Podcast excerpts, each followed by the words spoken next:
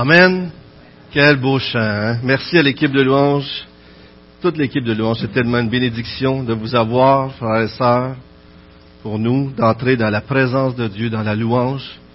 N'est-ce pas ce qui sied à ceux qui ont été sauvés par celui qui a tout accompli, que de le louer pour l'éternité? Pas vrai?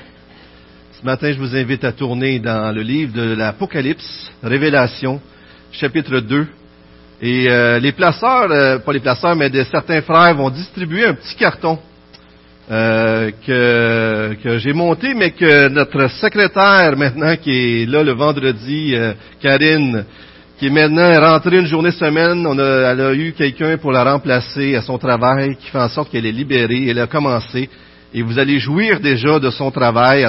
Déjà la semaine passée, le PowerPoint, euh, cette semaine aussi, et le petit carton qu'elle a refait au complet. Euh, un carton tout simplement pour euh, vous équiper à tirer le meilleur des sept églises du chapitre deux et trois de l'Apocalypse. Vous allez comprendre, je vais vous attendre que tout le monde l'ait reçu pour que vous puissiez, je puisse vous en parler en, en même temps à chacun. Et en même temps, ça laisse le temps aux placeurs de terminer leur bon travail et à ceux qui... Euh, Vous pouvez en avoir un pour chaque couple, un pour euh, pour les deux personnes du couple, hein, parce que je veux dire, euh, j'en ai fait, on devrait en avoir assez. S'il y en a qui n'ont pas eu, euh, vous pouvez en demander. Vous en, vous en avez besoin ici? Vous en avez de trop? Parfait. Et s'il y en a qui veulent en avoir un, pour euh, le, les deux dans le couple, c'est parfait. C'est que pour chaque, que chacun, on puisse retirer le meilleur de cette euh, de cette étude sur les sept églises de l'Apocalypse. Y en a-tu qui n'en ont pas eu puis qui aimeraient en avoir? Tout le monde en a eu, il nous en reste quelques-uns. Merci messieurs, j'apprécie. J'apprécie. C'est pas grave s'il y en a de plus, on le mettra, vous le laisserez sur le siège ou en partant. Comme on l'a déjà dit, le livre de l'Apocalypse nous révèle le Seigneur triomphant, le Seigneur qui a qui est ressuscité, le vivant, qui s'adresse à une église qui souffre, qui vit des choses difficiles. C'est un style apocalyptique. Un point, c'est le point de vue, l'Apocalypse, c'est le point de vue de Dieu. Donc, on écrit des fois d'un point de vue humain, mais lorsqu'on prend le livre de l'Apocalypse, Jean est élevé par l'Esprit et euh, il donne le point de vue de Dieu. Et souvent, dans l'Apocalypse, c'est noir et blanc. Et, et il y a beaucoup d'anges, il y a beaucoup de cette, ce monde spirituel qu'on ne voit pas Euh, toujours ailleurs dans les autres écrits. On les voit aussi, bien sûr, mais l'Apocalypse, ça ressort énormément. Et comme on a déjà dit dans le livre de l'Apocalypse, le chiffre sept nous parle de la plénitude, du, du complet. On se souvient des six jours de la création, et le septième jour, Dieu se reposa. Le chiffre sept vient de cette idée du septième jour, où que tout était parfait, tout était accompli, tout était complet. Et donc, dans l'Apocalypse, le chiffre sept revient une multitude de fois, et que c'est clairement un, un, un chiffre qui nous parle de la plénitude de la bénédiction, la plénitude de l'Église, la plénitude du jugement, et cetera. Donc, ce chiffre-là est un, un chiffre spécial. Mais lorsqu'on arrive aussi dans les sept églises de l'Apocalypse, on voit qu'il y a sept églises au milieu desquelles C'était vraiment, ils ont vraiment existé. Il y avait une route postale qu'on pourrait dire que le numéro un, c'est Éphèse. Et l'apôtre Jean était sur, à, à Patmos. Il était, à cause de sa foi, de son témoignage, avait été persécuté. Il avait été emprisonné euh, sur l'île de Patmos. Mais il écrit des lettres qui font vraiment ce circuit-là qu'on voit de Éphèse, Myre, Pergame, et cetera. Euh, donc, euh, c'est vraiment des églises qui existaient. Mais Dieu s'en sert à travers Jean pour nous parler à toute l'Église. Parce que, je l'ai, je l'ai mis ici en bas, là, vous avez la petite phrase, là, que celui qui a des oreilles écoute ce que l'Esprit dit aux églises. Il dit ça à chaque fois à la fin de chaque lettre qui est écrite à une église. En d'autres mots, les lettres étaient écrites à des églises précises, mais l'auteur, Dieu, voulait que toutes les églises écoutent ce qu'on a à dire à toutes les autres églises. Alors, il s'adresse à, aujourd'hui à Smyrne, on va voir la deuxième église, mais à la fin, il dit que, que, que tout le monde écoute ce que l'Esprit dit aux toutes les églises, aux églises. En d'autres mots, ces sept églises non seulement étaient réelles, existantes, mais représentent l'Église universelle à qui Dieu s'adresse. et nous représente aussi à nous. En d'autres mots, Dieu s'adresse aussi à nous à travers ces églises-là. Et un autre aspect intéressant, c'est que dans chacune de ces églises-là, la vision du chapitre un qu'on a vue plus tôt dans les prédications de Jésus-Christ décrit, et on voit Jésus-Christ décrit à plusieurs choses, c'est extraordinaire de voir cette vision-là, mais certains de ces aspects-là sont repris dans les sept églises et, sous, et sont habituellement, et tout, probablement tout le temps, pris en lien avec le problème de l'Église. Donc, il se présente d'une telle façon à l'Église qui vit une telle situation. D'autres mots, vous vous présentez pour une entrevue et l'entreprise vous dit « Moi, j'ai besoin, on a un problème ici, j'ai tel, tel, tel besoin. » Là, vous allez dire « Ben moi, je suis bon là-dedans, là-dedans, là-dedans. » Parce que ça répond aux besoins que vous avez besoin. Pas vrai, vous comprenez l'idée? Et souvent, les autorités... Euh, il y a des gens qui vont vivre telle telle situation. On peut le voir aussi d'une autre façon. L'autorité va dire, ben, tu sauras que moi, je peux te faire vivre ça, ça, puis ça. Voyez-vous, l'idée, c'est que Jésus-Christ se présente d'une telle façon pour répondre aux besoins dont l'Église vit dans cette situation-là, dans cette circonstance-là. Et sa description de lui-même est répartie dans les sept Églises. En d'autres mots, on a une vision globale de notre Seigneur dans les sept Églises et on a une vision globale des qualités et des choses qui sont à reprocher dans l'Église, dans les sept Églises. Donc, la plupart du temps, ça revient, c'est pratiquement toujours pareil, vous avez cinq étapes. Vous avez une description, il s'adresse, il s'adresse à une Église. Après ça, euh, bien sûr, Église d'Éphèse, Smyrne, Pergame, et cetera. Après ça, vous avez une description de Christ. Alors, je vous ai donné, on vous a donné de la place pour écrire cette description-là dans vos propres mots ou à, qu'est-ce que vous comprenez de cette description-là de Christ? Parce que vous avez, en bout de ligne, toute la rangée, une description qui vous présente Christ dans sa gloire. Après ça, vous avez une affirmation, « Je connais ». Christ est celui qui se tient au milieu des églises et il connaît chacune d'elles. Il voyage au milieu d'elle, il la connaît, il sait ce qu'il vit, il est le bon berger qui en prend soin, et c'est lui qui l'inspecte et la supervise. Donc, il y a la capacité d'identifier dans chacune des églises, si on pourrait dire, les sept marques qu'il voudrait voir dans toutes les églises, ou les sept choses pas correctes, ou les cinq choses, parce qu'il y a deux églises qui n'ont pas de reproche, ou qu'il ne voudrait pas voir dans, dans les églises. Et c'est, ça commence à être intéressant quand on, on voit que les sept églises sont un instrument à travers lequel Christ décrit l'église qu'il aimerait voir, les qualités de l'église qu'il aimerait voir, ou, si on veut faire une application très personnelle, une, euh, les qualités qu'il aimerait voir dans chacun de nous et les péchés qu'il ne voudrait pas voir dans chacun de nous. Et là, ça commence à devenir très concret. Donc, une description de Christ, là, il dit... Je connais, et il y a une affirmation à propos de l'Église, qu'est-ce qu'elle vit. Et après ça, il y a une communication des louanges ou un blâme à cette Église-là. Et là, vous pouvez écrire les qualités et défauts qui sont recherchés dans une Église ou dans, dans notre vie. Et en dernier, il y a une promesse, une proclamation au vainqueur. À celui qui va vaincre, va recevoir. Et en fait, on peut comprendre aussi toutes ces promesses-là comme appartenant à celui qui hérite de la vie éternelle. Plusieurs aspects différents de la vie éternelle. Alors, on vous donne ça, vous le, vous le pliez, vous le mettez dans votre... Puis à chaque semaine, vous inscrivez que, comment vous avez compris que Christ a été présenté, quelle est l'affirmation que vous devez retenir pour vous-même, la communication et la promesse auquel vous pouvez vous attacher. Et euh, j'espère que vous allez l'utiliser. C'est un outil, bien sûr, et on espère que ça va être une belle bénédiction pour vous. Une question que vous pouvez vous poser aussi, c'est euh, si Christ parlait à notre Église ou à moi personnellement, en quoi m'appellerait-il ou appellerait-il cette Église ici à Saint-Hyacinthe à se repentir?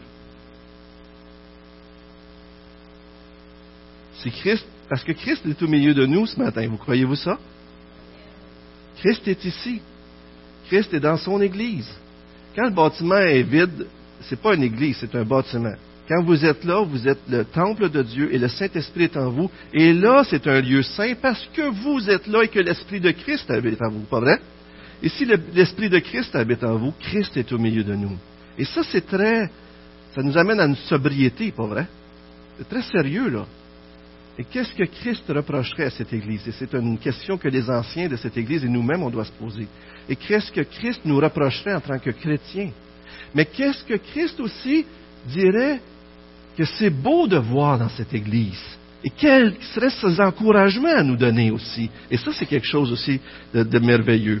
Alors, je vous invite à, à prendre ce, ce, ce petit carton et à, et à regarder ça attentivement.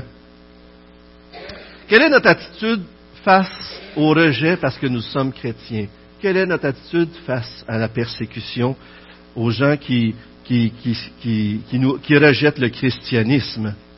Et un jour, euh, un certain officier, un certain euh, ouvrier de l'armée du salut, euh, il y a eu euh, un incident contre lui alors qu'il avait une, euh, il tenait une, une réunion d'évangélisation. Alors, il est en train de tenir la réunion d'évangélisation, et qu'est-ce qui arrive? C'est que quelqu'un pogne une tuile, il lui lance, et il le reçoit en pleine tête.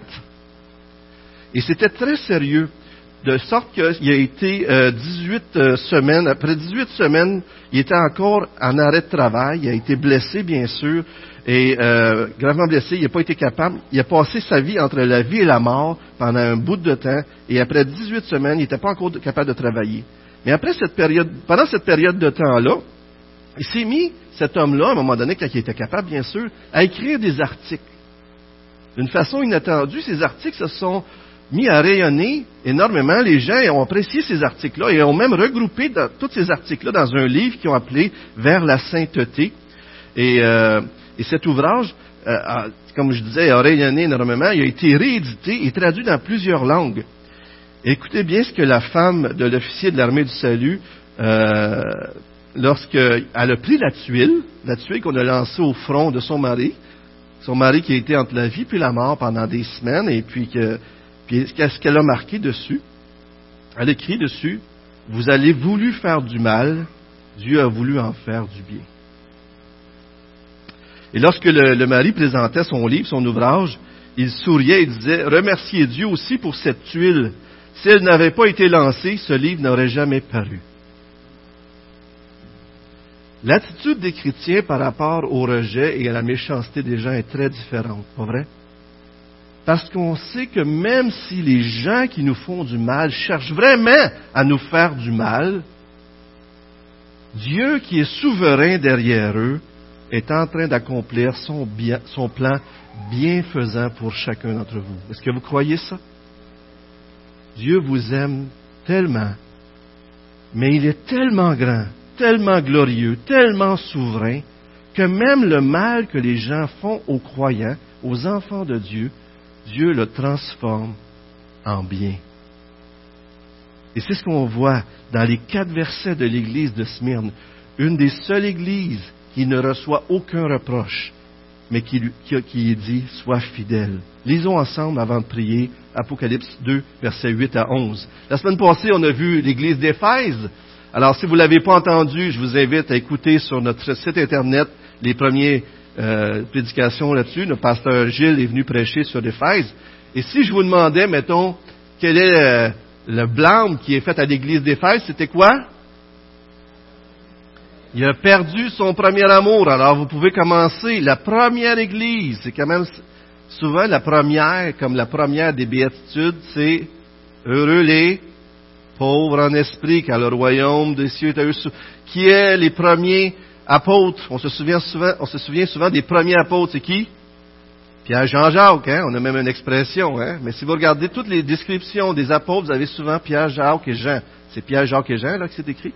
Mais souvent, la première est importante. Et Éphèse, l'Église qui était forte, solide, qui faisait plein de belles choses, Dieu leur reproche quoi? Vous avez perdu votre premier amour. Alors, vous pouvez commencer à remplir ces choses-là. Là. Une des choses importantes aujourd'hui, qu'est-ce que Dieu va regarder dans l'Église de Smyrne? Lisons ensemble, Apocalypse deux, versets huit à onze. « Écrit à l'ange de l'Église de Smyrne, « Voici ce que dit le premier et le dernier, celui qui était mort et qui est revenu à la vie. Je connais tes œuvres, ta détresse et ta pauvreté, et pourtant tu es riche. » ainsi que les calomnies de ceux qui se disent juifs et ne le sont pas, mais qui sont une synagogue de Satan. Ne redoute pas ce que tu vas souffrir. Voici le diable va jeter quelques-uns d'entre vous en prison, afin que vous soyez mis à l'épreuve, et vous aurez dix jours de détresse. Sois fidèle jusqu'à la mort, et je te donnerai la couronne de la vie. Que celui qui a des oreilles écoute ce que l'Esprit dit aux églises. Le vainqueur n'aura pas à souffrir de la seconde mort. Parole de Dieu, frères et sœurs. Prions. Seigneur, merci pour ta parole. Ouvre nos esprits ce matin. Parle-nous, Seigneur, que ces paroles nous interpellent et fassent en sorte qu'on puisse comprendre d'une façon personnelle, Seigneur. Personnelle. Ce que tu veux nous dire. Cette semaine, j'entendais un de tes enfants qui disait, Seigneur, que lorsqu'il a entendu une certaine parole dans tes Écritures, elle a compris que c'était à toi, à elle que tu t'adressais. Seigneur, adresse-toi à nous ce matin. Tu nous dis dans, cette, dans, cette, euh, dans ce livre souvent que celui qui a des oreilles écoute ce que l'Esprit dit à l'Église. Seigneur, donne à l'Église de Saint-Hyacinthe d'entendre ce que tu veux nous dire. Donne à nous, à chacun d'entre nous, d'entendre ce que tu veux nous dire. Parce que, Seigneur, tu nous dis aussi une parole extraordinaire. Heureux, celui qui lit et qui écoute et qui garde les paroles de ce livre. Seigneur, conduis-nous dans ta présence ce matin. Nous le sommes déjà par ta grâce. Mais parle-nous à chacun, Seigneur, en Jésus-Christ, on prie. Amen. En passant au vainqueur, il y a beaucoup de termes dans tout le livre qui nous montrent que nous sommes dans un combat, dans une guerre. Est-ce qu'il y en a qui doutent que la vie chrétienne n'est pas un combat? Pas sûr, hein? Si vous êtes chrétien depuis quelques années, vous savez que d'être chrétien, c'est pas de choisir la facilité, mais c'est de choisir Jésus-Christ, la vie éternelle et le meilleur. Mais malgré tout, c'est pas nécessairement la facilité. Parlons un peu de Smyrne rapidement. Smyrne était l'une des plus grandes villes de l'Asie mineure à cette époque, par son commerce, sa richesse et sa splendeur. En d'autres mots, quand on entend « tu es pauvre, mais en même temps tu es riche », il y a ici une idée de jeu, là, tu sais, en voulant dire « cette ville, les gens qui te persécutent sont riches, mais en réalité, à mes yeux, ils sont pauvres. C'est toi qui es riche. Toi qui sembles pauvre, tu es riche. » Et euh, cette ville-là, vous allez l'entendre, et on va vous en reparler régulièrement parce que c'est un enjeu dans ces églises-là, a reçu la permission, à l'instar de plusieurs autres villes qui l'auraient voulu, de construire un temple à l'empereur Tibère en vingt-trois avant Jésus-Christ et devient donc un centre pour le culte à l'empereur. Et vous savez, s'il y a de la persécution des chrétiens et que le centre, c'est le pire, ben vous, vous allez être persécutés peut-être des villes alentours, mais l'endroit où ce qu'il y a un Il y, a, il, y a, il y a un temple à l'empereur où ce que tout le monde doit reconnaître que l'empereur est un dieu, on peut s'attendre que c'est là que ça brasse le plus, pas vrai? Continuons. Je vous donne un peu de, de, d'arrière-plan. Pasteur Gilles en a donné, je vous en redonne. Sous l'empereur Domitien, euh, qui régnait dans la période du temps où ce que ces églises vivaient de quatre-vingt-un à quatre-vingt-seize après Jésus-Christ, le culte de l'empereur était exigé de tous les citoyens romains. Ceux qui refusaient pouvaient recevoir la peine de mort. Une fois par an, tous les citoyens devaient brûler de l'encens sur un autel à César, après quoi ils recevaient un certificat prouvant qu'ils avaient accompli leur devoir civique. Bien qu'il s'agisse plus d'un acte de loyauté politique que d'un acte religieux, le citoyen devait dire en brûlant l'encens « César est Seigneur ». Beaucoup de chrétiens, bien sûr, considéraient cet acte comme blasphématoire et refusait de le faire. Vous savez, frères et sœurs, on est dans une époque ici au Québec, au Canada, où les valeurs qui sont véhiculées autour de nous sont de plus en plus contraires à celles du peuple de Dieu. Vous croyez-vous ça? Et croyez-vous que tous les chrétiens vont vivre la pression de suivre le courant et que ceux qui ne suivront pas le courant, ce n'est pas des gentils? Ça se peut-tu, ça? Ça se peut-tu que, j'ai entendu parler de ça, que des gens pouvaient perdre leur travail comme s'ils travaillent dans un certain secteur du gouvernement, parce qu'ils doivent signer un papier qui reconnaisse des valeurs que les autorités reconnaissent. Mais s'ils ne le signent pas, ils peuvent être amenés à perdre leur emploi. Vous savez que c'est déjà là, là. C'est des réalités qui sont là, là. Ce qui nous amène à dire que Smyrne n'est peut-être pas une ville si loin de ce qu'on pourra vivre bientôt, peut-être même qu'on a déjà commencé à vivre. Premièrement, la description, j'ai été très simple ce matin. J'ai voulu prendre avec comme le petit carton euh, dans mes points. Mais comment Christ, comment Dieu encourage son Église à rester fidèle malgré qu'elles sont persécutées pour son nom? On va voir premièrement la description, il y a quatre versets, l'affirmation, la communication, la proclamation ce matin. Regardons premièrement la description. Bien sûr, il s'adresse à l'église de Smyrne, l'une des seules villes qui existe toujours aujourd'hui, appelée Izmir, de ce que j'ai compris. Alors, c'est bien sûr, il y a eu probablement bien des choses qui sont arrivées, mais il y a encore une ville où ce qui était Smyrne.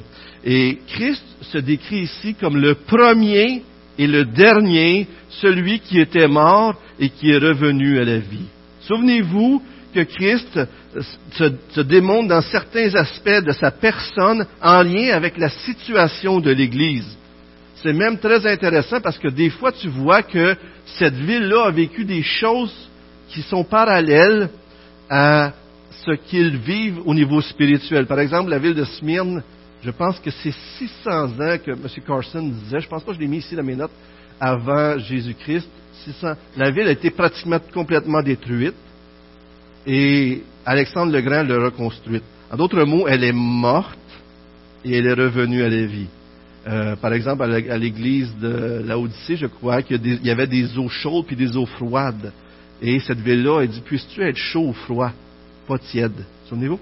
Alors, les villes, c'était quand même très intéressant de voir que des fois, il y a des, il y a des choses comme ça qui, qui sont touchées.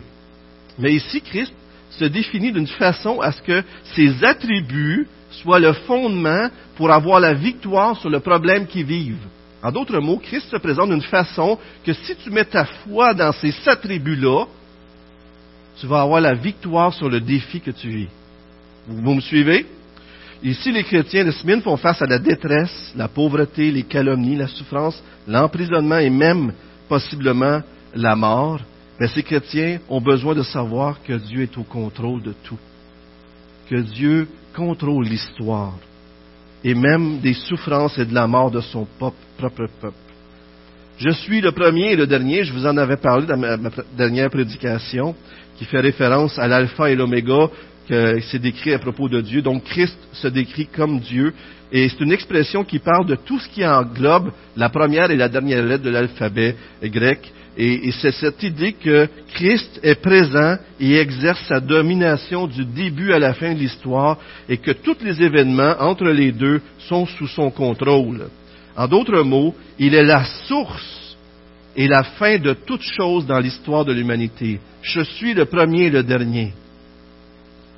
Et vous vous souvenez, quand j'avais prêché sur ce texte-là dans Apocalypse un, lorsque Christ se décrit, bien sûr, je vous avais dit qu'il y a toujours une chose qui est très, très importante dans notre vie, qui dépasse tout le reste et pour laquelle on vit. Il y en a qui, euh, qui vivent pour la gloire, il y en a qui vivent pour être connus, il y en a qui vivent pour être aimés. Alors, lorsqu'on on vit pour toutes sortes de raisons, souvent, mais il y en a une, quand on n'a pas Dieu dans notre vie, pour laquelle on vit. Alors, si Dieu n'est pas là, on vit pour d'autres choses parce qu'on est des adorateurs. Et adorer, c'est faire de quelque chose une, la première place. Donc, si Jésus-Christ est le premier et le dernier, c'est qu'il a préséance sur toute autre chose dans votre vie. Vous souvenez-vous, je vous avais dit que est-ce que Christ est un moyen ou un but dans votre vie? Vous vous souvenez de cette idée-là pour ceux qui étaient là? Et c'est cette idée que souvent, on pourrait se servir de la religion pour être reconnu. On pourrait se servir de Christ pour être avoir des amis ou pour, euh, je sais pas, pour apaiser notre conscience. Donc, Christ devient un moyen pour atteindre un but. Et si c'est le cas, si Christ ne me donne pas ce que je veux, je vais être choqué. Pas vrai? Je vais dire, Seigneur, c'est ce que, je te suis pour avoir le bonheur, je te suis pour être heureux, mais tu me le donnes pas. Fait que ça marche pas. Mais si Christ est le but, tout dans notre vie est un moyen pour atteindre Christ. En d'autres mots, si Christ me prive d'un travail, si Christ permet que je souffre, ça devient un moyen pour moi, pour mieux connaître Jésus-Christ. Très différent, pas vrai? Est-ce que on voit les choses qui nous arrivent, bonnes et mauvaises dans nos vies, comme des moyens que Dieu utilise pour nous faire entrer dans une plus grande fidélité, une plus grande sainteté, une plus grande intimité avec ce Dieu éternel qui est toute notre vie. Est-ce que Jésus-Christ est votre perle précieuse pour qui vous êtes prête à tout vendre? Dans le contexte de Matthieu treize, c'est le royaume, là, mais je prends cette image-là pour tout vendre pour lui. Est-ce que c'est votre trésor que vous êtes heureux de tout vendre pour lui? Et si vous souffrez dans un contexte où Christ est votre but, même mourir devient un moyen d'accéder dans la présence de Christ et de passer par le même chemin que lui-même a passé. C'est tellement différent lorsque Christ est notre but, notre premier et notre dernier, notre alpha et notre oméga. S'il est comme ça, tout le reste va être des instruments. Mais une bonne façon de savoir si Christ n'est pas notre but, est-ce que vous vous choquez des fois? Ça arrive à personne. Il fait trop chaud, baissez la température, là, je ne veux pas vous endormir. On aime mieux pas y penser, ok, c'est bon ça. Mais ça nous arrive pas vrai de nous choquer, on n'aime pas ci, on n'aime pas ça. Mais dans pourquoi ce que vous vivez présentement, de quelle façon Dieu veut utiliser ce que vous vivez présentement, peu importe, frustration avec votre conjoint, vos enfants, au travail, peu importe, des souffrances physiques, comment Dieu veut utiliser ça pour vous amener à lui ressembler encore plus, pour vous amener à être plus proche de lui. Est-ce que vos souffrances sont des choses qui vous éloignent de Dieu ou des choses qui vous permettent d'être plus proche de lui? Et c'est ce qui fait de Christ le premier et le dernier dans nos vies. Et là, il rajoute, celui qui était mort et qui est revenu à la vie. Pensez-y, ces gens-là font face à la persécution et à la mort. Et lui, il leur dit, Jésus, je suis celui qui est mort, puis je suis revenu à la vie. Il dit ça à ceux qui vont faire face à la mort.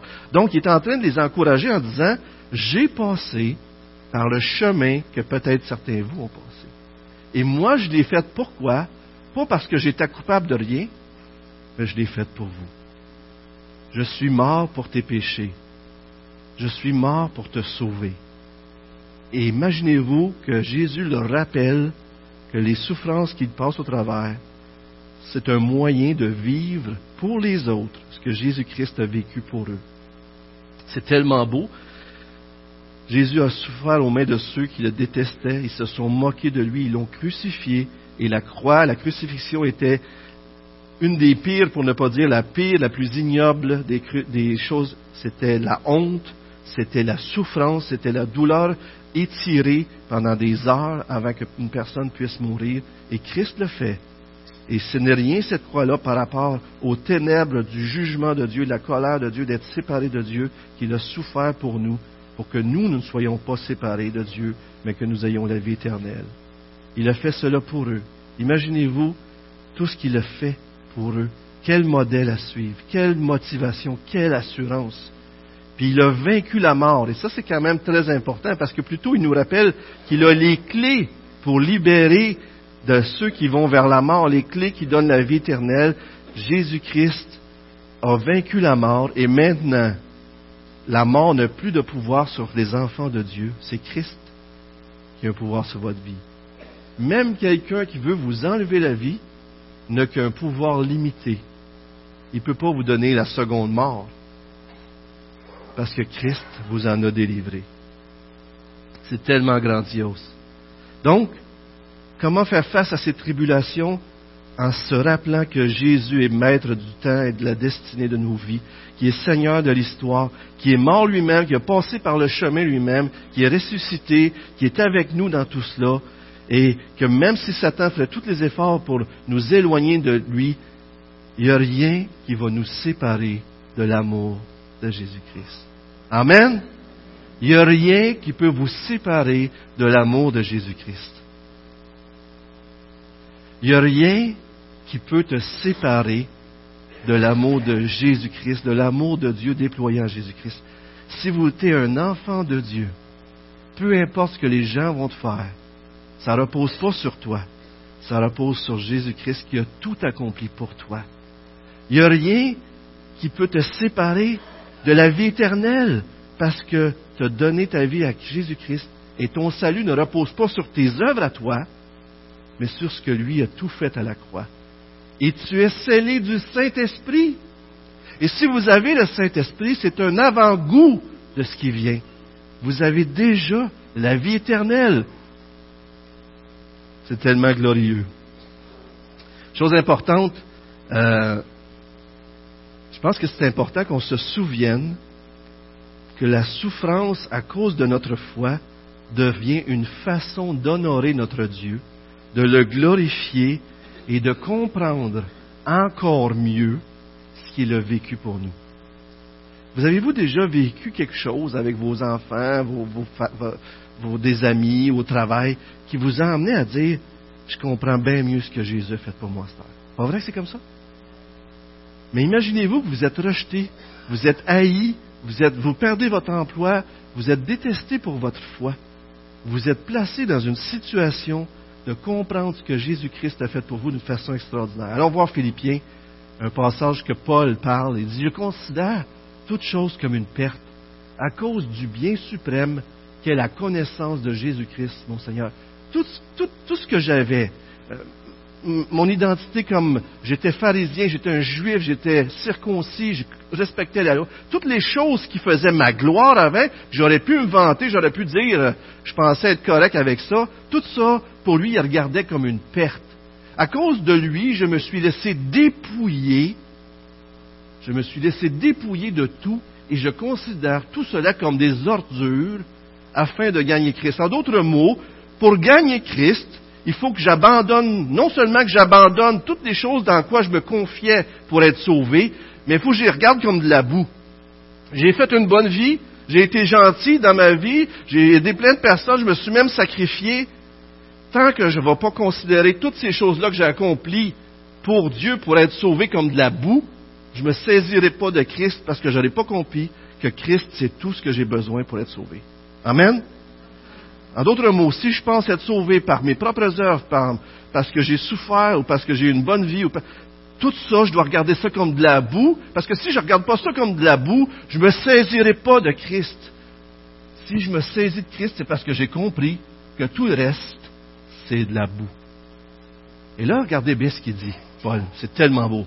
Ainsi, je connaîtrai la puissance de sa résurrection et la communion à ses souffrances en devenant conforme à lui dans sa mort. Paul voulait tellement connaître Christ qu'il aimerait mourir pour lui comme Christ. Parce que ce faisant, il était pour entrer dans une compréhension de sa personne que jamais autrement il n'aurait pu comprendre. Ça transforme, ça transforme le martyr tout autre, en toute autre chose, pas vrai? Ça ne veut pas dire que c'est facile, c'est agréable, tout ça, là. C'est le contraire. C'est terrifiant. C'est terrible. Mais Paul aspirait à connaître son Sauveur et même à passer par une mort semblable à lui. La souffrance des chrétiens, entre les mains de Dieu, se transforme en bénédiction pour les chrétiens et pour la gloire de Dieu. Deuxièmement, c'était plus long le premier point, mais allons-y avec l'affirmation « Je connais ». Jésus connaît l'église de Saint-Hyacinthe. Jésus était là quand tel et tel pasteur était là. Jésus était là quand telle et telle crise à Saint-Hyacinthe est arrivée. Jésus est là présentement. Il connaît cette église. Il connaît vos pasteurs. Il vous connaît. Je connais. Ça revient continuellement dans les sept églises. Je connais. Je connais tes œuvres, ta détresse, ta pauvreté. Et pourtant, tu es riche. Ainsi que les calomnies de ceux qui se disent juifs, ils ne le sont pas, mais qui sont une synagogue de Satan. Jusqu'au premier siècle, le christianisme jouissait d'un certain degré de protection sous l'égide, l'égide, on dit, l'égide du judaïsme. En d'autres mots, parce que les chrétiens étaient vus comme faisant partie d'une secte ou de quelque chose chez les ju- ju- juifs, ils n'étaient pas persécutés par l'autorité. Parce que l'autorité romaine reconnaissait les Juifs comme ayant leur religion à eux, et pour eux, c'était différent. Mais c'est pour ça qu'on voit dans les livres des Actes que l'opposition vient particulièrement des Juifs.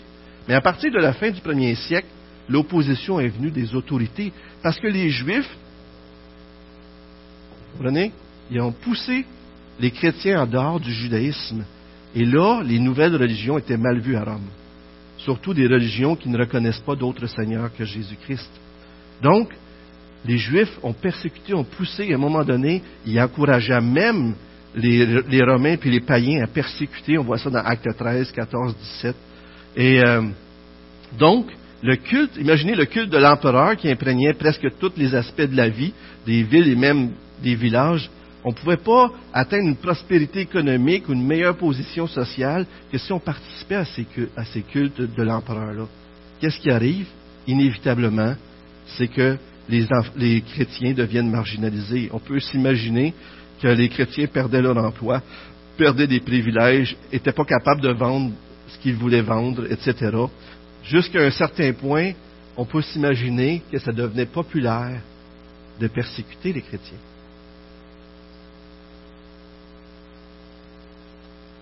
Et je pense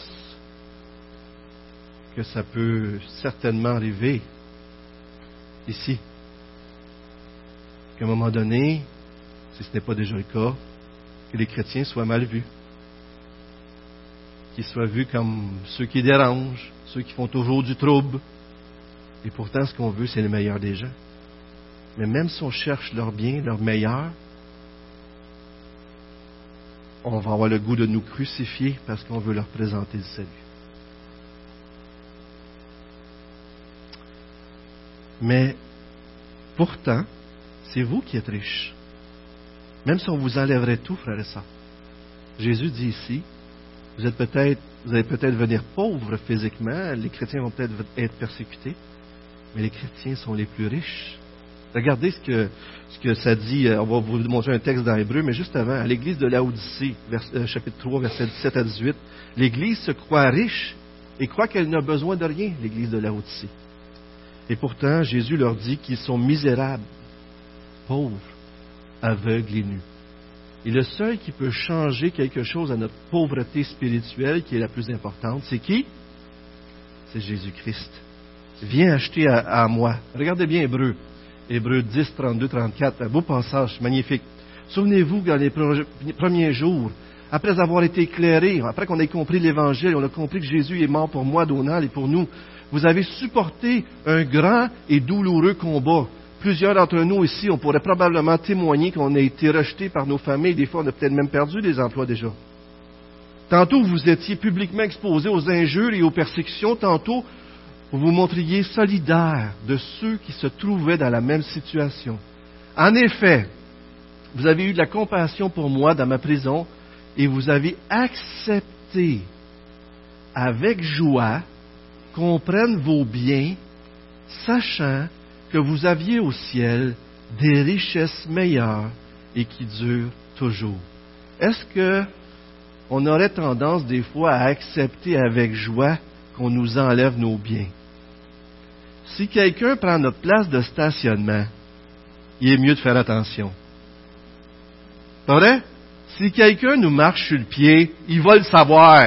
Pas vrai que c'est comme ça? Mais si on comprend... Hé, hey, euh, faut pas trop que je tombe. Si on comprend bien le texte ici, on comprend que les chrétiens qui ont une vision céleste des choses, qui ont la vision de Christ, comprennent que même si on leur arrache leurs biens, ils vont être dans la joie parce qu'ils ont des biens tellement plus grandioses au ciel. C'est tellement glorieux. C'est vraiment intéressant parce que les deux églises qui ne reçoivent pas de reproches, Smyrne et Philadelphie, sont deux églises qui sont pauvres et avec peu de puissance. Smyrne est pauvre et Philadelphie avec peu de puissance. Et quand tu regardes les sept églises dans leur ensemble, tu vois qu'ils ne sont pas solides, solides tout le temps. Ce que je veux juste dire, c'est que la réalité de la, d'être une église fragile, c'est une réalité que ces églises vivaient. Et je pense que c'est une réalité que les églises peuvent vivre au Québec aussi et partout ailleurs. Continuons.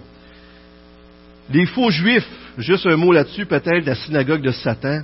Donc, ces juifs-là qui se disaient le peuple de Dieu se révèlent ici à ne pas être le peuple de Dieu, mais à être ceux qui sont l'instrument de Satan pour attaquer le peuple de Dieu qui se trouve à être l'Église de Jésus-Christ. Et comme dans Jean huit, trente et un à trente-sept, Jésus dit « Votre père, c'est le diable ». Vous en souvenez-vous aux Juifs? Il dit ça aux Juifs. Oh, on, a, on a pour père Abraham, on a pour père Abraham, on est sauvé à d'autres mots, puis on est correct. Non, non, non. Il dit, Jésus dit si vous, auriez, si vous auriez comme père Abraham, vous feriez les œuvres d'Abraham. Mais vous avez pour père le diable. Ouh! C'est quelque chose, hein? Saviez-vous que Satan signifie faux accusateur? En d'autres mots, Jésus est en train de dire que les Juifs les accusaient faussement les chrétiens et poussaient les, poussaient les Romains et les païens à persécuter les chrétiens en faisant du blasphème contre eux. Alors, il y a vraiment une attaque de l'ennemi par le mensonge, comme Jésus-Christ a été faussement accusé lors de la croix, de la crucifixion. Troisièmement, communi- la communication, ne redoute pas ce que tu vas souffrir. Jésus leur dit pas qu'il souffrira pas. Il dit, tu vas souffrir, oui, c'est vrai, mais le, ne le redoute pas, ne crains pas. Souvenez-vous de cette phrase qui revient comme un refrain dans les Écritures. Ne crains pas, je suis avec toi. Il dit ici, ne redoute pas va, ce que tu vas souffrir. Voici, le diable va jeter quelques-uns d'entre vous en prison, afin que vous soyez mis à l'épreuve. Verset dix. Et vous aurez dix jours de détresse. Sois fidèle jusqu'à la mort, et je donnerai la couronne de vie. Très intéressant qu'ici, on voit un but derrière euh, ce qui est écrit. Afin que vous soyez mis à l'épreuve. C'est intéressant que la persécution, Dieu nous montre ici que c'est un instrument de Dieu pour nous mettre à l'épreuve. Et de quelle épreuve? Bien, il semble assez évident que c'est notre épreuve de persévérance, notre épreuve de foi. On va mettre à l'écran Jacques un, un beau passage qui Euh, nous rappelle cette idée. Mes frères et sœurs, considérez comme un sujet de joie complète les diverses épreuves auxquelles vous pouvez être exposés, sachant que la mise à l'épreuve de votre foi produit la persévérance. Mais il faut que la persévérance accomplisse parfaitement sa tâche, afin que vous soyez parfaitement qualifiés, sans défaut, et que nul ne vous manque rien. Comme une fournaise, l'épreuve vous purifie. Il vous rend plus à la ressemblance de Christ et vous fait grandir de plus en plus à sa ressemblance. Dix jours, certainement que ce qui était tout un encouragement de savoir que c'était pour durer un temps. Il est fort probable aussi que ce ne soit pas un dix jours littéral. Mais je parlais avec M. Rendina ce matin et il me disait qu'il avait lu sur ça qu'il y avait des fêtes de l'empereur ou des choses comme ça qui duraient des fois cinq, dix jours, deux semaines, des fois une semaine ou deux. Ça pourrait être aussi ça. Mais il semble de toute évidence que Jésus est en train de leur dire que ça va durer un temps. Et il y a peut-être un lien aussi avec le dix jours de mise à l'épreuve de Daniel et de ses amis. Le livre de Daniel est beaucoup cité dans le livre de, de, de l'Apocalypse. Et dans l'Ancien Testament, vous vous souvenez quand Daniel a voulu pas manger des mets du roi, parce que ça avait été des mets offerts à des idoles, et ça a duré pendant dix jours. Et il, il a maintenu ça, puis il a passé au travers. Il est possible qu'il y ait une référence à ça, mais c'est subjectif ici, là, que je dirais. Mais certainement qu'il veut les encourager en leur disant que ça va durer un temps. Mais s'il le sait que ça dure un temps, il sait toute chose, pas vrai? Alors, c'est déjà très encourageant. Et euh, quelqu'un disait que la, les persécutions étaient un signe de la fin des temps. Et les persécutions se sont vécues tout au long de l'histoire de l'Église. Et dans les deux, deux, trois derniers siècles, plus que jamais. Plus que jamais. Nous sommes dans les temps de la fin, et c'est une réalité. Euh, et la couronne ici, c'est très intéressant. Vous savez qu'il y avait des jeux dans ce temps-là, et, et un commentateur disait que Smyrne était connu pour ses jeux athlétiques, où le champion recevait une couronne. Et cette couronne-là, c'était, je pense, c'était tout simplement des fois des, des feuilles, là, de, en tout cas, c'était une couronne. Mais cette couronne-là était un prix très prisé, recherché à cette époque, et il disait que c'était comparable à devenir chevalier en Angleterre. Tu sais, l'épée, là, je te fais chevalier, là. C'était une couronne très, très recherchée. Alors, ceux qui étaient pour mourir sous la couronne de Rome étaient pour recevoir la couronne de la vie éternelle, la couronne. Et il y a comme quelque chose de beau là-dedans, qui, c'est comme si Dieu est en train de communiquer cette idée que donner sa vie pour Jésus-Christ, et c'est glorieux. Et euh, dans, des années plus tard, en cent cinquante-cinq ou cent cinquante-six, j'avais deux dates différentes, l'un des pères de l'Église, Polycarpe, âgé de quatre-vingt-six ans, fut brûlé vif en tant que douzième martyr de Smyrne. Si on a ça, il y a, il y a eu des lettres écrites, là. Et puis, euh, d- déjà, plus tard encore, là, en, en cent cinquante-cinq, on, on est dans les années quatre-vingt-quinze, dans ces années-là, dans quatre-vingt-seize, là, ça veut dire encore, Euh, soixante ans après, il y avait encore la persécution, là. Et il y a quelqu'un qui est mort à cause de ça, imaginez-vous. Finalement, proclamation, une promesse aux vainqueurs. Et c'est là, toujours la finale. Jésus promet quelque chose d'extraordinaire à ceux qui vont le suivre. Et euh, Christ parle aux églises. Vous avez remarqué sur votre carton, je vais vous les souligner tantôt, et à chaque fois, il commence en parlant à une église, puis en dernier, il dit que celui, verset onze, que celui qui a des oreilles écoute ce que l'Esprit dit aux églises. Donc, il veut que toutes les églises soient au courant de ce qui se dit là, parce que c'est important pour tout le monde de l'entendre. Et on n'entend plus parler, après le chapitre deux et trois, de ces sept églises-là, parce qu'on parle de l'Église dans son aspect global par la suite. Alors, c'est important qu'on soit à l'écoute de ce que Dieu, Christ veut dire de ce message-là pour nous aujourd'hui. Et l'identification au vainqueur est importante aussi, parce que vaincre pour l'apôtre Jean, ce n'est pas une question d'effort humain, et c'est pas une question, mais c'est une question de mettre notre foi en Jésus-Christ. Regardez pour l'apôtre Jean, qu'est-ce que signifie vaincre? Puisque tout ce qui est né de Dieu remporte la victoire contre le monde, et la victoire qui a triomphé du monde, c'est quoi? Votre foi. Qui est victorieux du monde? N'est-ce pas celui qui croit que Jésus est le Fils de Dieu?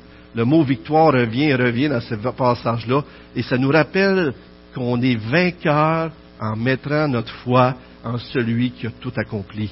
Regardez un passage même dans l'Apocalypse. « Puis j'entendis dans le ciel une voix forte qui disait, « Maintenant le salut est arrivé, ainsi que la puissance, le règne de notre Dieu et l'autorité de son Messie. En effet, il a été jeté dehors, l'accusateur de nos frères et sœurs, celui qui les accusait jour et nuit devant notre Dieu. Ils l'ont vaincu.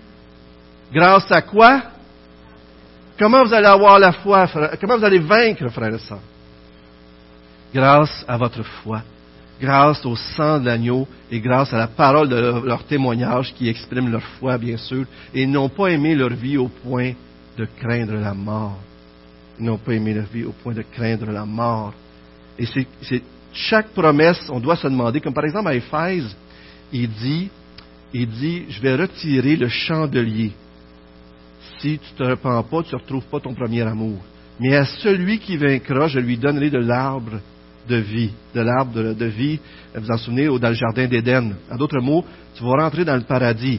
Si tu te repens, tu vas rentrer au ciel, tu vas rentrer dans le jardin d'Éden. Ça parle à la fin de l'Apocalypse, on voit tout dans les, les derniers chapitres, cette même, ces mêmes idées qui reviennent. Ici, dans le, pour Smyrne, vaincre, c'est d'être fidèle jusqu'à la mort. Alors, à chaque église, il faut se demander quel aspect de vaincre et d'être fidèle, ça se représente. Dans la première église, ça voulait dire de se repentir et de retrouver notre premier amour, de garder notre premier amour. Puis, tout ça se tient ensemble, là. C'est un tout. Mais, dans un, et, mais ici, ça veut dire de rester fidèle à Christ, de ne pas s'en détourner jusqu'au bout. Les chapitres dix-neuf à vingt-deux nous parlent de toutes ces réalités-là. Et euh, on doit se demander, donc, cette en quoi est-ce que je dois vaincre dans chaque église? Et vous pouvez faire une application personnelle ici, là-dedans aussi. Et c'est très intéressant que la méthode de vaincre, c'est d'être prête à mourir pour Christ. Et ça nous rappelle que quelques chapitres plus tard, on voit l'agneau de Dieu qui a été immolé, qui est aussi le lion de Juda. Deux images qui nous parlent de Christ et de son œuvre. Il a vaincu en devenant l'agneau de Dieu. Et parce qu'il est l'agneau de Dieu, il règne. Et c'est tellement magnifique, frères et sœurs. Je termine avec euh, une histoire, mais juste avant de vous lire l'histoire, euh, je ne sais pas, j'aurais aimé qu'on prie un peu, mais on prie pour euh, nos frères et sœurs qui sont persécutés dans le monde. Euh, ce matin, peut-être quelques personnes pourraient prier avant que notre équipe de louanges vont venir bientôt. Mais si, pour nous sauver, Christ a fallu qu'il passe, s'incarne, s'humilie, soit rejeté, on le maltraite, on le calomnie, on le frappe, on le fasse mourir sur une croix, pour que nous, on finisse par comprendre l'amour de Dieu pour nous. S'il a fallu qu'il meure sur une croix et subisse le châtiment qu'on méritait pour qu'on soit sauvé, est-il surprenant, frères et sœurs, que pour que d'autres puissent connaître Jésus-Christ, les chrétiens devront souffrir? Est-il surprenant, frères et sœurs, pour que d'autres voient la réalité de notre foi, la réalité de l'amour de Dieu pour eux à la croix, qu'ils voient notre amour en étant prêts à souffrir leur méchanceté pour leur parler de Jésus-Christ? On va vaincre, pas en se vengeant, pas en, toujours en cherchant à se faire justice nous-mêmes. Des fois, il y a des, peut-être des endroits où c'est correct, mais on va vaincre le mal par le bien, comme Romains douze, vingt et un le dit. On va vaincre en aimant ceux qui nous font du mal, en priant pour nos ennemis, en cherchant à leur faire du bien, comme Christ le fait. Et si c'est la seule façon que des gens peuvent connaître l'amour de Christ, n'est-ce pas la façon qui est un peu logique? C'est tellement beau. Je termine avec cette histoire. C'est un défi, frères et sœurs. Puis je ne dis pas que c'est facile, puis que... mais il faut regarder à Jésus-Christ. Les missionnaires moraves, pendant longtemps, ont envoyé au Groenland des, des, des, des missionnaires, bien sûr, pour évangéliser les Esquimaux, mais sans une seule conversion. Pendant longtemps. En mille sept cent trente-huit, un groupe d'Esquimaux euh, passait proche de la cabane des missionnaires. Ils ont été poussés par la curiosité à aller, à aller voir les missionnaires. Et ils rentrent dans la cabane, et les quatre amis missionnaires qui étaient là étaient en train de traduire l'Évangile, probablement dans leur langue, bien sûr. Ça les intrigue. Alors les missionnaires leur ont dit, on va lire à haute voix le récit de la passion. La passion, c'est les souffrances de Christ. Compassion, c'est souffrir avec. Alors, la passion du Christ, on va vous lire ce que Christ a souffert pour vous. Il suppliait ensuite les auditeurs, après avoir lu le récit de Jésus qui mourait pour leur péché, de se tourner vers Jésus, dont le sang a été versé pour le rachat de leurs âmes. Mais la plupart euh, se sont esquivés. Mais l'un d'eux, nommé Cajarnac, dit aux, avec émotion, « Expliquez-moi cela encore une fois. Je, moi aussi, je vais être sauvé. » Avec larmes, les missionnaires ont recommencé à parler des souffrances de Christ. Et en mille sept cent trente-neuf, Cajarnac se fit baptiser avec sa famille, malgré les menaces de mort. Malgré les menaces de mort des membres de sa tribu, en dépit de tout, il demeura ferme et sa conversion finit par ébranler ses compatriotes. De tous côtés arrivaient maintenant des Esquimaux pour entendre parler de Christ crucifié et c'est la prédication de la croix qui a toujours fait sur eux l'impression la plus profonde. Malgré les efforts des sorciers, le nombre de convertis s'accrut et une assemblée a débuté. Amen. Je ne prierai pas, on va prier. Je, je vais inviter l'équipe de louanges à s'avancer. J'aimerais ça que quelques-uns d'entre nous, on prie, parce qu'on vit dans une bulle en Amérique du Nord où on ne souffre pas beaucoup pour notre foi. Ça, c'est la réalité. Mais beaucoup de chrétiens, pour ne pas dire la plupart des chrétiens, je me souviens pas si ce n'est pas le deux tiers des chrétiens, souffrent à cause de leur foi. Et j'aimerais ça que quelques voix dans notre assemblée, pour notre Église, on puisse prier pour nos frères et sœurs qui souffrent pour leur foi présentement. Juste deux, trois, rapidement, à haute voix, est-ce que vous pourriez prier, s'il vous plaît? Et on va terminer avec un chant de louange avec notre équipe de louange. Prions ensemble, si vous voulez bien.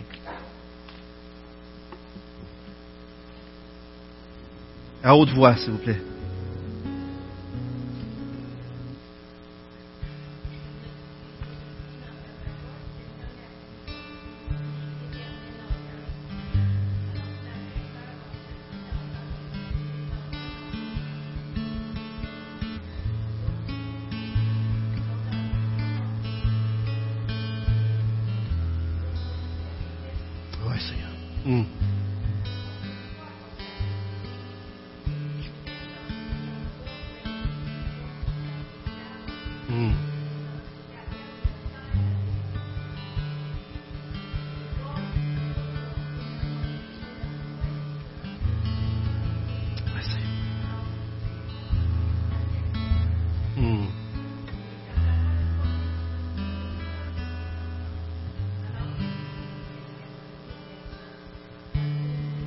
Oui, Seigneur. Amen.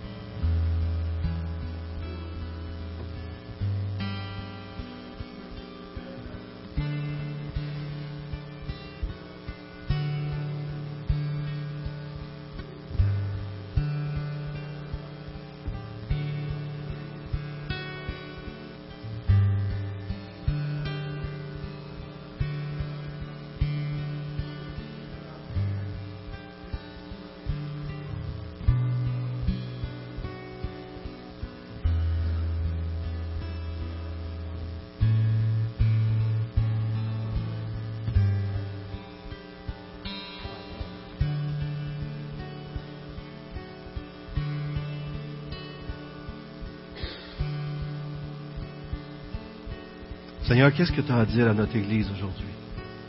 Qu'est-ce que tu dis à l'Église de Saint-Hyacinthe? Certainement qu'une des sept Églises nous représente peut-être un peu plus. Est-ce qu'on on a perdu notre premier amour, Seigneur? Est-ce qu'on est ni chaud ni froid? Est-ce qu'on on est tellement dans le confort qu'on oublie que nos frères et sœurs, ceux qu'on aime, parce qu'on les rencontrerait une fois, on serait attaché à eux, plus proche que des fois des frères et sœurs dans le sang. Souvent, c'est souvent le cas parce que c'est le même esprit qui nous habite, Seigneur, par ta grâce. Qu'est-ce que tu t'attends de nous? Seigneur, certainement tu veux qu'on prie pour eux. Certainement, Seigneur, tu veux qu'on soit solidaires en se tenant debout pour toi, en parlant de toi, en te représentant, Seigneur, en ne faisant pas de compromis. Mais en aimant les gens, ça ne veut pas dire de, de, d'être têtu puis de ne pas aimer les gens d'une façon intelligente. Mais en même temps, en, en, en, en niant pas notre Seigneur et notre Sauveur et ce qui, ce qui est important pour toi. Seigneur, certainement que toutes ces souffrances que les chrétiens vivent font prendre conscience à ceux qui les persécutent qu'il y a quelque chose de plus grand derrière leur vie. Que, que, pourquoi ces gens sont prêts à souffrir pour un Sauveur comme ça? Pour, il doit être extraordinaire, il doit être merveilleux. Seigneur, Seigneur donne-nous de voir, de, de communiquer cette idée-là, d'être prêt à souffrir pour toi. Et lorsqu'on souffre des pertes ici-bas, que tu sois notre but et pas notre moyen, Seigneur. Et que, Seigneur, on puisse, que les gens puissent voir dans nos vies. On communique que tu es tellement plus précieux que tout ce que nous possédons, que tout ce que nous avons, même de notre propre vie. Seigneur, accompagne-nous. Notre Église a besoin de toi. Visite-nous, Seigneur. Et sois avec nos frères et sœurs. Moi aussi, je me joins à tout le monde, Seigneur. Pour qu'ils gardent les yeux sur toi, Seigneur. Pour qu'ils voient briller ta gloire et pour que, comme il était dit, ils te chérissent plus que leur propre, leur propre vie, Seigneur. Pour que leur vie soit un témoignage à ta grandeur. Que notre vie soit un témoignage à ta beauté, à ta grandeur, à ton salut, Seigneur. Peut-être qu'il y a des gens ici qui ne te connaissent pas, Seigneur. Qu'ils puissent voir dans nos vies comment tu es précieux pour nous, Seigneur.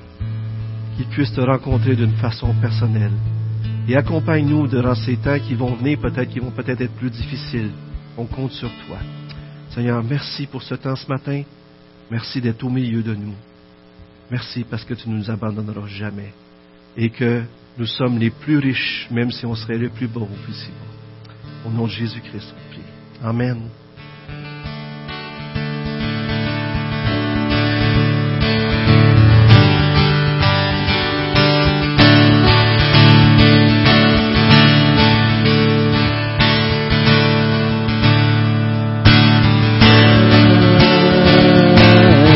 That you adore,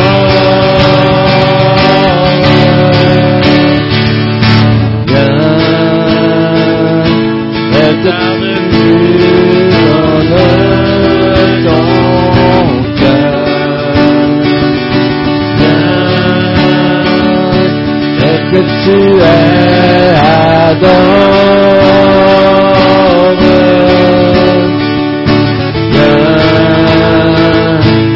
Que tu es devant ton Dieu.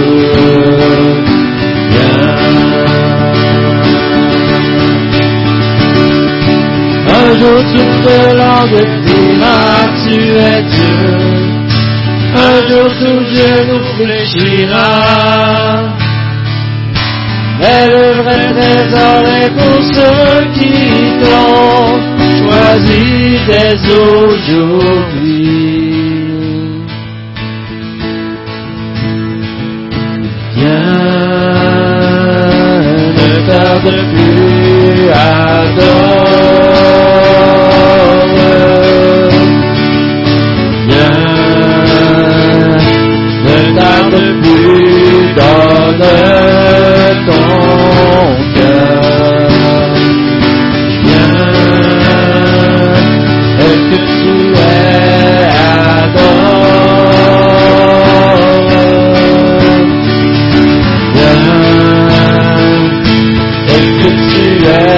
de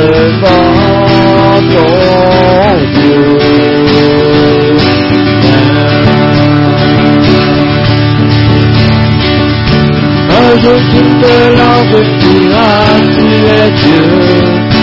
Un jour tu te réfléchiras. Mais le vrai trésor est pour ceux qui t'ont choisi dès aujourd'hui.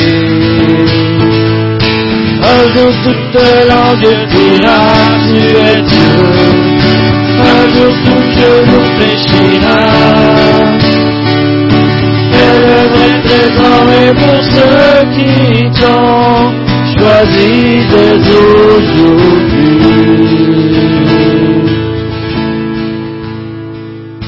Viens, ne tarde plus à dormir.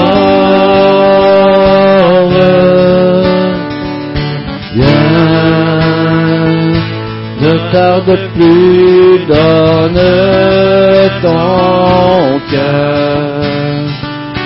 Viens, tel que tu es, adore. Viens, tel que tu es devant ton Dieu. Viens.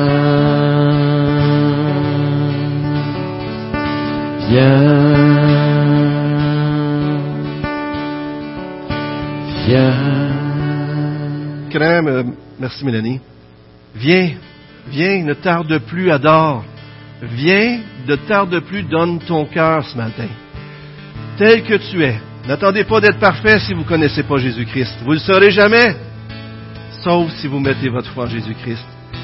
Ne craignez pas celui qui peut faire périr le corps, mais craignez plutôt celui qui peut faire périr le corps et votre vie sera protégée seulement si vous donnez votre foi en Jésus-Christ. Et si vous donnez votre foi en Jésus-Christ, votre vie est en sécurité pour l'éternité. Frères et sœurs, souvenez-vous, on remet la soirée de louange de mercredi. Il y a toujours quelque chose ici le mercredi soir, mais on remet la soirée de louange à une autre date ultérieure. On va vous revenir. Souvenez-vous aussi que nous avons un dîner.